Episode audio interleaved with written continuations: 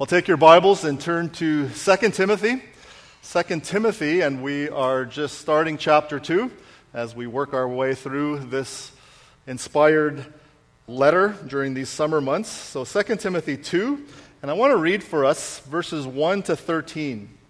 So pretty much exactly the first half of 2 Timothy chapter 2. Did I say 1 Timothy? 2 Timothy chapter 2. Again, if you're using those Bibles that Pastor Andrew referred to a little earlier, it's on page 995. Hear the word of the Lord as I read. You then, my child, be strengthened by the grace that is in Christ Jesus. And what you have heard from me in the presence of many witnesses, entrust to faithful men, who will be able to teach others also. Share in suffering as a good soldier of Jesus Christ. No soldier gets entangled in civilian pursuits, since his aim is to please the one who enlisted him. An athlete is not crowned unless he competes according to the rules. It is the hard-working farmer who ought to have the first share of the crops. Think over what I say, for the Lord will give you understanding in everything. Remember Jesus Christ, risen from the dead, the offspring of David, as preached in my gospel, for which I am suffering, bound with chains as a criminal. But the word of God is not bound. Therefore, I endure everything for the sake of the elect, that they also may obtain the salvation that is in Christ Jesus with eternal glory. The saying is trustworthy, for if we have died with him, we will also live with him. If we endure, we will also reign with him. If we deny him, he will also deny us. If we are faithless, he remains faithful, for he cannot deny himself. As far the reading of God's holy word. Praise be to God. Take courage. The word of God is not bound. As we look around at our world, as we survey the news, as we feel the winds of culture, the spirit of our age, as we observe the decline in morals, as we notice increasing tensions in race issues, issues related to religion, we could have a tendency to sort of want to shrink back, to maybe even go into full-scale retreat or to just distance ourselves from those kinds of things that we hear, that we see that are going on, and just sort of tune them out. And in some respects, that's not a bad strategy. After all, none of those things really affect us, at least in our day-to-day lives, it seems. They're all just trends and interesting stories, sometimes even made extra fascinating by the media. And if we want, especially in small-town Alberta, we can just sort of insulate ourselves from all of that stuff and go on with our lives. In fact, we can just take in as much as we'd like and then sort of turn off the TV or make sure it doesn't land on us in any way. Just sort of tune it out. But these volatile days that we find ourselves in, where the winds of change are blowing, are maybe not as distant as we think, or maybe as we'd like to think. We meet up with these changes that are going on, not just in our newspapers, but in our schools, in our workplaces, in our circles of friends and acquaintances, maybe even right in our families, where we might have to engage in conversations about what's right and what's wrong, or where we see our families maybe even adopting the spirit of the age. Not just in the way they think, but even in their actions, in the choices that they make. If you've been brought up where your default position was let's call it a Judeo-Christian worldview with more of a conservative mindset, well, if you haven't yet, you'll be confronted with a different set of values and beliefs on what is right and what is wrong. And if that can affect our physical families, there's no doubt that can seep its way into our Christian communities too, that community of faith that we call the church. As a church, we have a defined set of values. We have a set of beliefs. We have those spelled out in certain documents and confessions. But our values can be boiled down into one word, and that is the gospel. The gospel We know it as the good news of salvation through Jesus Christ. It's what saved us. It's what brought us into the church in the first place. But the gospel is a general sort of term as well for that which we keep believing. It's our core set of beliefs going forward. But it's also that gospel that will continually come under attack. Not only from the outside, but also from even inside the church. And when I'm saying the church at large. That's true now, but it was true already in those few years after Jesus died. You would think it would have lasted. Jesus was on this earth, walking on this earth. You would think that sense of morality that he taught, those things that he taught, would last for a little longer. But it didn't take long before the gospel came under attack. Not long after the gospel started to spread through the Roman Empire and as churches started to form in those places, the gospel, the beliefs, the values that embody the Christian faith started to come under attack. And we'll see some of those attacks as we make our way through 2 Timothy. Well, the one person that was most responsible for spreading the gospel throughout the cities and the regions of the Roman Empire was the Apostle Paul. He was appointed and he was sent. That's what the word apostle means, a sent one. He was appointed and sent by God, especially to non-Jews, the Gentiles, to tell them about Jesus in that region. And even though Paul was hugely successful in doing that, it was definitely not a glorious ministry that he had where everything went smooth. In fact, it was hardly ever smooth. The fact that many people were coming to believe in Jesus also served to stir things up to the point that Paul also suffered much. He constantly had to defend the faith, and that often landed him in prison. And sometimes before he went into prison, he had to undergo all sorts of physical abuse. Well, by the time he wrote this letter called 2 Timothy, we find him in prison again. He's now in the city of Rome, and this time, he'd been in prison many times, but this time, he knows he's not getting out. He knows he's done what God had sent him to do, but he also knows that the gospel effort that he had begun needs to keep on going.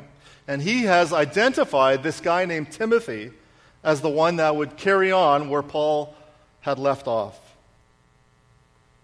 Timothy had been one of the guys converted in Paul's travels. And Paul had trained him as a leader, probably his foremost leader, the one who he had most confidence in to carry the gospel forward. But he had left him, while he was in Rome, he had left him in the city of Ephesus. And Ephesus was a very, very tough city. It was a worldly city. Maybe an ancient version of, let's say, Las Vegas or New York City, something like that. And therefore, it was a place where the church that had been planted there would come under all sorts of these worldly influences. And so Timothy, by the time he would have received this letter, by the time it would have landed in his ancient day mailbox, he would have likely have been weighed down with the task, likely somewhat discouraged. And so Paul writes this letter to prepare Timothy. He wants to, in many senses, just toughen him up. He wants to tell him what he can expect, and he wants to make sure that Timothy knows that the gospel itself is at stake. Timothy will need courage to guard the gospel. His life and his ministry would not look a whole lot different from Paul's. And so Paul sort of assumes the position of a spiritual father here who prepares his son for what's going to come, for what he's going to face. And he does it in the form of this very personal letter. And in the providence of God, this letter became a letter that also bears the signature not only of Paul, but of God himself. And it comes down to us. It's been preserved for us. It's a letter from our Heavenly Father to his children in the faith, encouraging them, encouraging us to continue in the gospel. And so it's going to fortify us as we read it and as we abide by it. So we can find courage in this letter. Encouragement to guard the gospel in our day.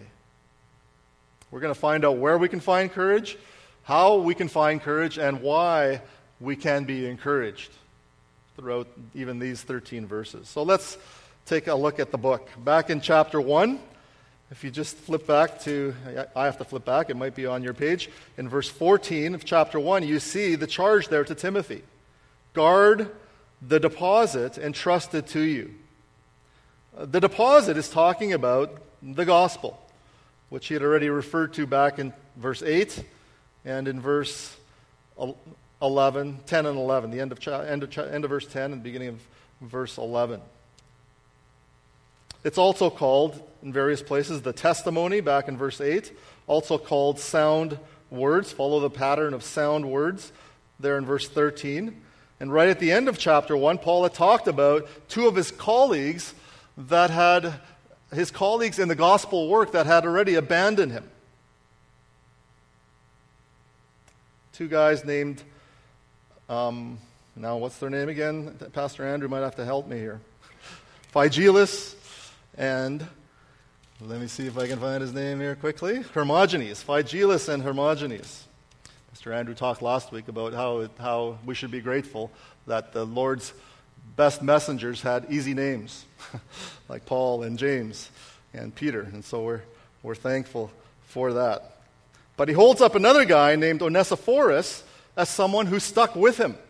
So two colleagues had abandoned him, and one had stuck with him, someone who is not ashamed of being associated with Paul, one who did not abandon Paul when he was in prison. And so Paul uses the example of Onesiphorus to encourage Timothy to not be ashamed of the gospel, sort of as a way to motivate and to challenge Timothy to do the same thing. And so verse 1 of the next chapter, you then, so he's connecting it to what he's just said, you then, my child, be strengthened by the grace that is in Christ Jesus. There's the first call to courage, to be strong through divine grace. And Timothy, we kind of learn by implication, was weak by nature. He likely didn't have the naturally strong personality that Paul might have had. Look at verse 7 of chapter 1. For God gave us a spirit not of fear, but of power and of love and self-control. And so the implication could be that Timothy was one who had a spirit of fear. And so this would have been an encouraging word from Paul. He makes his fatherly appeal here. It calls him my child. And then he reminds Timothy that he didn't have to muster up strength. Wasn't calling him here to pull up your bootstraps and get with it. Notice he says, be strengthened by the grace that is in Christ Jesus. There's no doubt the road that Timothy is on is not an easy road. There's no doubt the Christian life is not easy street. The road is going to be filled with obstacles. It's going to be filled with potholes and barricades and maybe even some landmines. God never promised that this life would be easy. In fact, he promised that in the Christian life you will have tribulation. You would have trials. And this will be especially true if we try to live out our faith. But brother and sister Christian, he always promises grace. He always promises grace. And not just saving grace, but sustaining grace. His grace saves you, yes, but his grace is what it is that also keeps you. It's his grace that keeps you in the faith. It strengthens you. Grace is God's, we sometimes define it as God's undeserved favor. Grace is God giving us what we don't deserve, while mercy is God not giving us what we do deserve. So this grace is God's undeserved favor. Even though you're weak, even though you fail, even though you fall into sin, you can know that because you are united to Christ. It says here, you're in Christ, you will be strengthened by grace. You can always count on that. Paul knew that grace in his life. So he's speaking from experience here. Over in 1 Corinthians, he says, by the grace of God, I am what I am. In 1 Corinthians 15, and I think I pointed this example over in 2 Corinthians chapter 12 last time, where Paul was struggling with his thorn in the flesh, whatever that was. We're not told exactly what that was, but he was pleading there for God to take it away. 3 times, he says, I pleaded with God to remove it. And Jesus comes and speaks right to him and says, "My grace is sufficient for you, for my power or my strength is made perfect in weakness." Paul would not have forgotten that. And so when he wants to encourage Timothy, he says, "Be strong. And remember, Timothy, where your strength will come from. It will come from God's grace, God's overly more than sufficient grace." If you feel weak, if there are times when you feel powerless to keep going, you're in a good place to receive the grace of God. Desperate times are good times to call out to the Lord to shower you with his grace. Let that give you courage to walk the road that God has for you. Once you know that, once you realize that grace keeps on coming, you can accomplish great things for the gospel, no matter what your circumstances are. And that's exactly what we read next. Verse 2, "What you have heard from me in the presence of many witnesses," that's the gospel again. Another way of talking about the gospel, what you have heard from me. This gospel that Paul had taught Timothy, he says, "Entrust that to faithful men who will be able to teach others also." So Paul's really stressing the importance to Timothy here of the transmission of truth, the transference of the truth from generation to generation. And doing that requires courage. But now that he had already told Timothy to be strong in the grace of Christ, he could be tasked now with the job of passing it on, with handing it off. And that's exactly what Paul is doing right here. He's handing the mantle off to Timothy. And he's encouraging Timothy to do that same thing, to find faithful, trustworthy, qualified people that he can entrust with the truth so that they can then teach others. So you see here, there's actually 4 generations involved, right? Generation to generation to generation to generation. Paul to Timothy, Timothy to faithful men, and faithful men teaching others. So if you're a Christian, I want to encourage you in this task.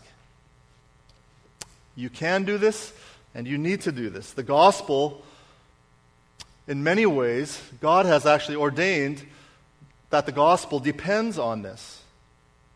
Paul is a spiritual father, handing down the gospel to his spiritual son. That's all this is, passing down a legacy, but passing on the grandest legacy of all, which is the gospel, to the next generation.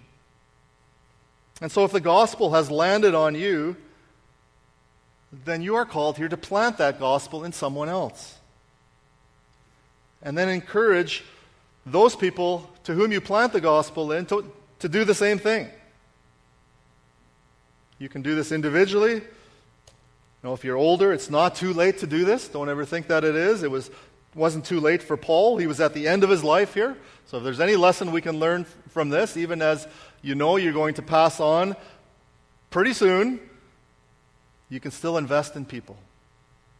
Paul invested in Timothy as he had already received a death sentence in prison. And he did it by writing this letter from that hole in the ground that he was in there in the city of Rome's underground dungeon. If there's someone who's younger in the faith, to whom can you entrust the faith that was handed to you? And this goes for anyone, older or younger. You're called to be diligent in this. Like I said at the beginning, the gospel of Jesus Christ is always under threat, constantly, but in his wisdom, God has designed that there would be an unbreakable chain that started with Jesus, that moved on to the 12 apostles plus Paul, who would then pass it on to faithful people, who would then teach others. And do you realize that chain, all those links in the chain, eventually landed on you? It might be interesting for you at some point to trace back the links of that chain. If you're part of a Christian family, ask your parents how they came to faith. If you became a Christian some other way, just think about how God worked it out so that you would hear the gospel. It might be through a coworker. It might have been a book that you just picked up or someone handed you. It might have been something you heard on the radio. You might have attended a funeral in a church whatever it is. If someone gave you a Bible, you just started reading it. But don't just make this a matter of interest, a matter of searching back through a genealogy. Realize that God is entrusting you now with the responsibility to keep it going on the other end. Don't be the one that breaks the chain. I think this letter might have arrived, like I said, in Timothy's hand at a time when he was tempted to give up. The problems over in the church at Ephesus might have been weighing him down, and so Timothy would have needed this word of encouragement. Maybe you do too. You can do this in the strengthening grace of our Lord Jesus Christ. This is not something you can do on your own, in your own strength, but as God gives strength, this is something that you can and should do, passing on the gospel. And like I said, this is not just for people. This is one of the roles of the church too. We could, even in our church, look back into the 89-year history of our church and see how the gospel has gone from one generation to the next. Faithful men and women have passed it on,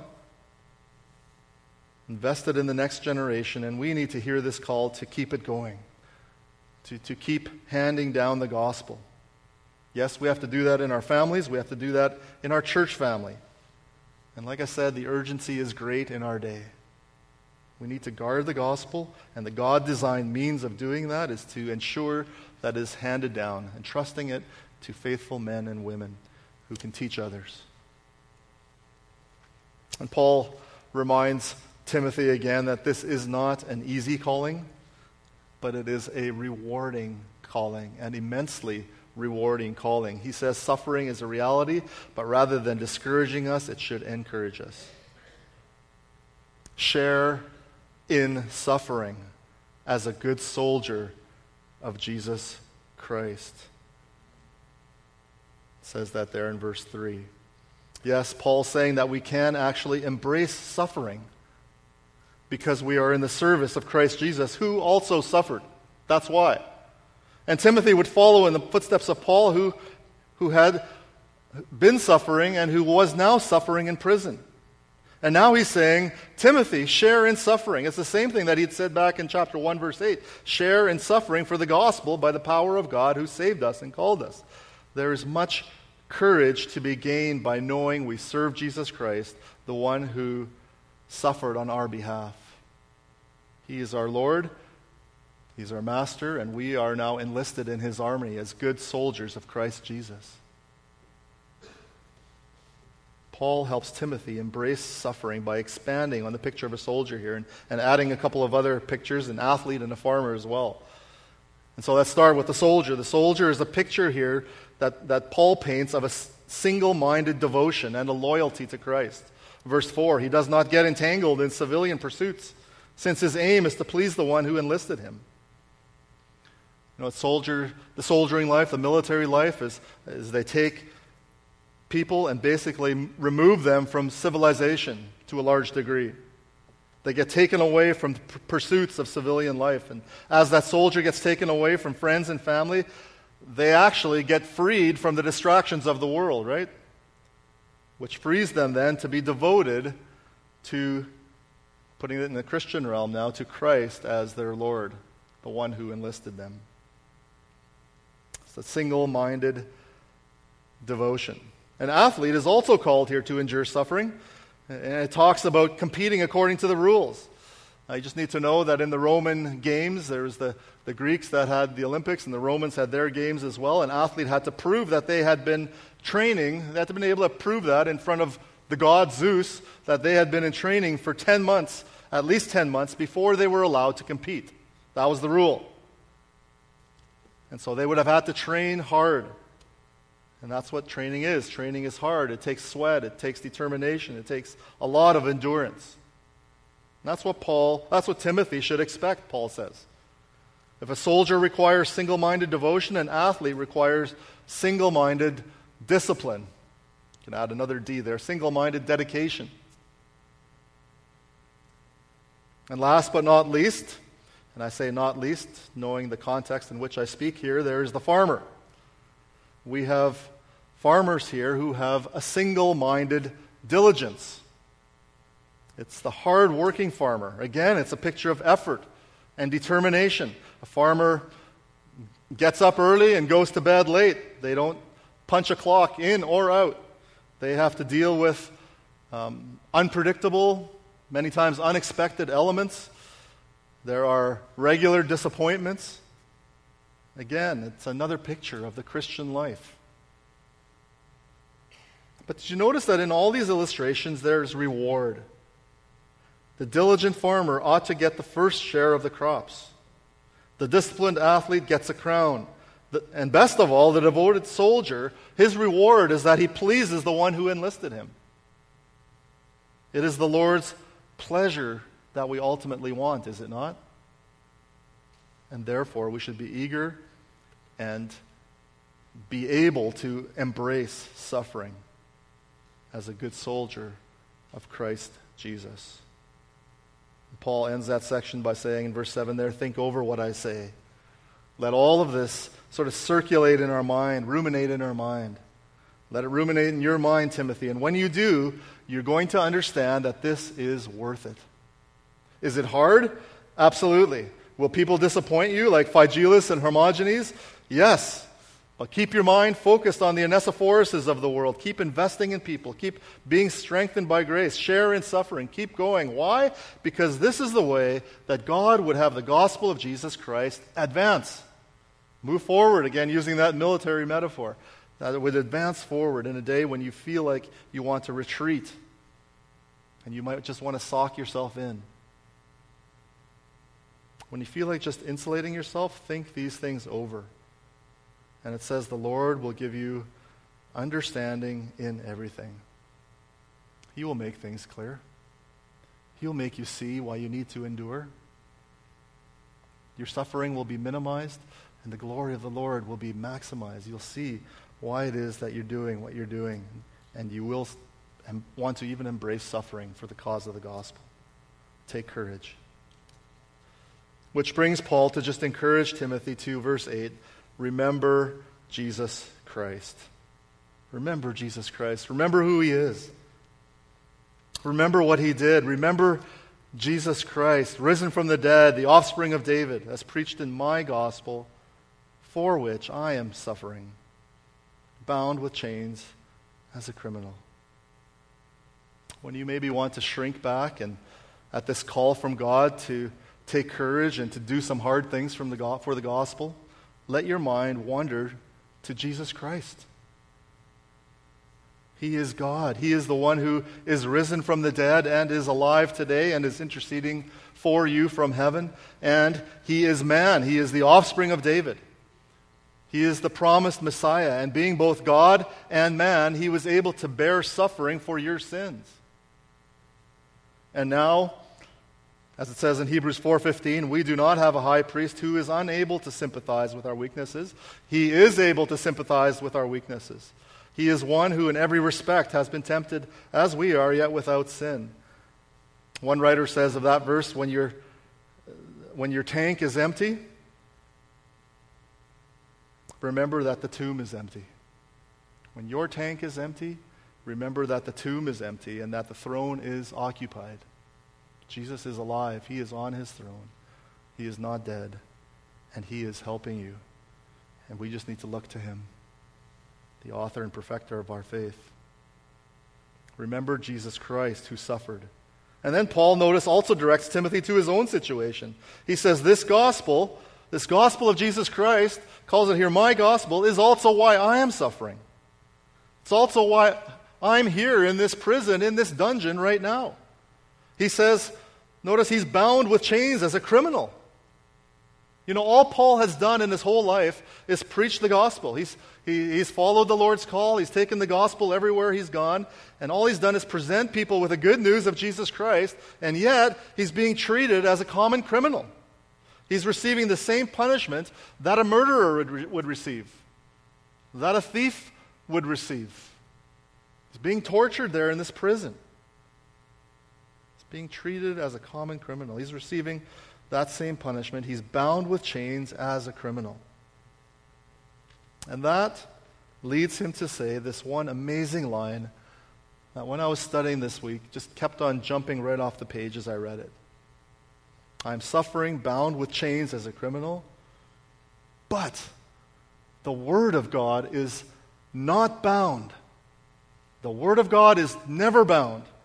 Brothers and sisters, this is our greatest motivation towards courage and towards faithfulness. Here is why this guarding the gospel and living out the gospel is eminently worth every struggle, every trial, every hardship, every single ounce of suffering. It is because the Word of God is not bound. It is unstoppable. Prison can't chain it down. Paul's death is not going to chain it down. The winds of our culture are not going to chain it down. The circumstances of your life are not going to chain it down. No scheme of man can restrict the Word of God. Know this, the Word of God is unfettered. It is unchanged. It is not bound. That should give all of us great courage. Courage to keep going. Courage to hand it down to others. Courage to share in suffering for it. You know, we could all get discouraged over a lot of things. Paul could have gotten discouraged over being treated as a criminal, sitting there in that dungeon, seemingly unable to do what he had been called to do and what he had been doing for his whole life prior to this. And you could make all your own list of discouragements too. And as I thought about it in my own life, I thought, boy, that list gets full pretty quick. Wouldn't take long to fill up a sheet of paper. I know that because that's what I did this week. It doesn't take long because reasons for discouragement come quickly. They're right at the forefront of our mind. We have to say, though, that we too often live there. Discouragement can take over our lives and it can debilitate us. And it can render us useless, in a sense, for the gospel.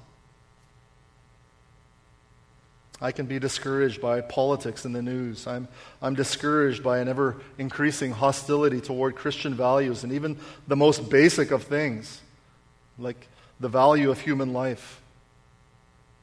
And the simple, seemingly simple and basic instructions were given on human sexuality. When I look at the church at large, I can get discouraged over how even the church seems to be getting sidetracked from the gospel by issues like race and gender. I can get discouraged by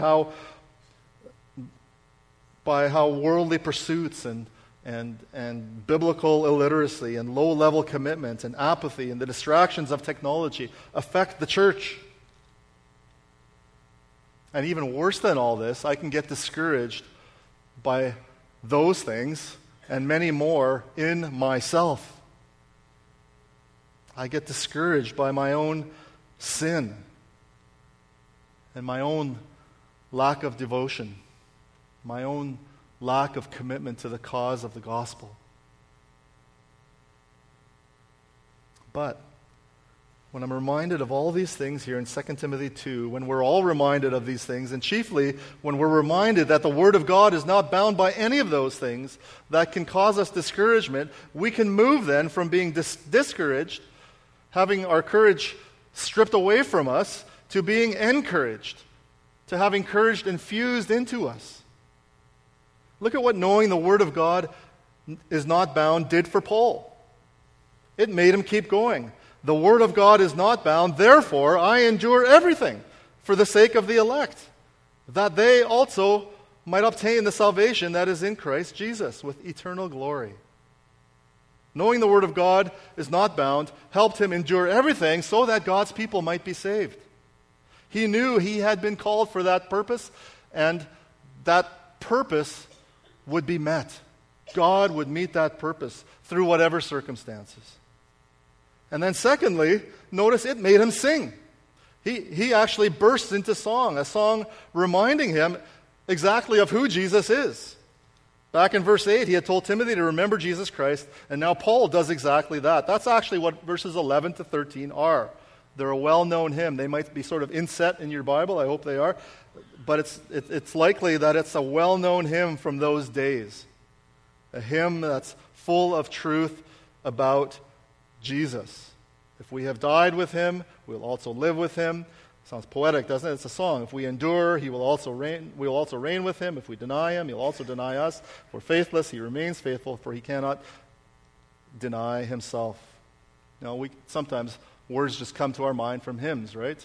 Amazing grace, how sweet the sound that saved a wretch like me. I once was lost, but now am found. Was blind, and now I see. Those songs just sort of come.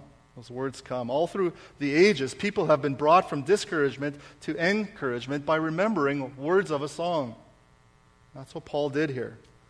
Now, there's lots of truth in the words of that song that we should probably look at. Maybe we'll pick that up as sort of a bridge next week. But Paul is just encouraging here a young, timid, likely reluctant, likely discouraged Timothy with all of these things. Be strengthened. What you heard, entrust to others. Share in suffering. Think these things over. Remember Jesus Christ.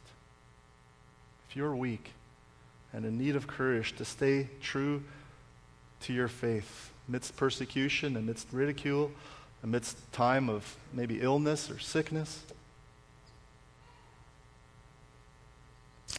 stay true to your faith. Stay true to the gospel. I hope these reminders have done that for you. Take courage. Be strengthened in the grace of Christ Jesus, for you can be assured that the word of God is not bound.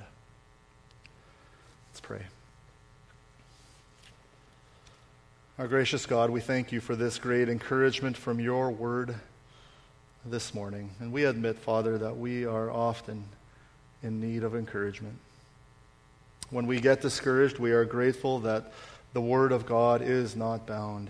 When we suffer, we are grateful that the word of God is not bound. When we are weak and heavy laden, we are grateful that the word of God is not bound. When we are beset and upset with our sin, we are grateful that the word of God is not bound. Even when we struggle to share the gospel, we are grateful that the word of God is not bound. When we seem to be disabled and when we fret over the circumstances of our lives, once again, Father, we are grateful that the word of God is not bound. Yet, our Father, this great fact does not diminish or does not excuse us from stepping out in faith and from doing gospel work. How God designed it. He sent us out to do that work. And so our prayer is that this would propel us forward into action, that we would be conduits of this word of God that is not bound, that the grace of our Lord would strengthen us to be bold and courageous, to be diligent, to pass on our faith, to endure suffering for the sake of the gospel. Help us always, we pray, as we effort to do that, to keep our eyes fixed on Jesus, the author and perfecter of our faith, who for the joy set before him endured the cross and despised the shame. And it's in his name that we pray. Amen.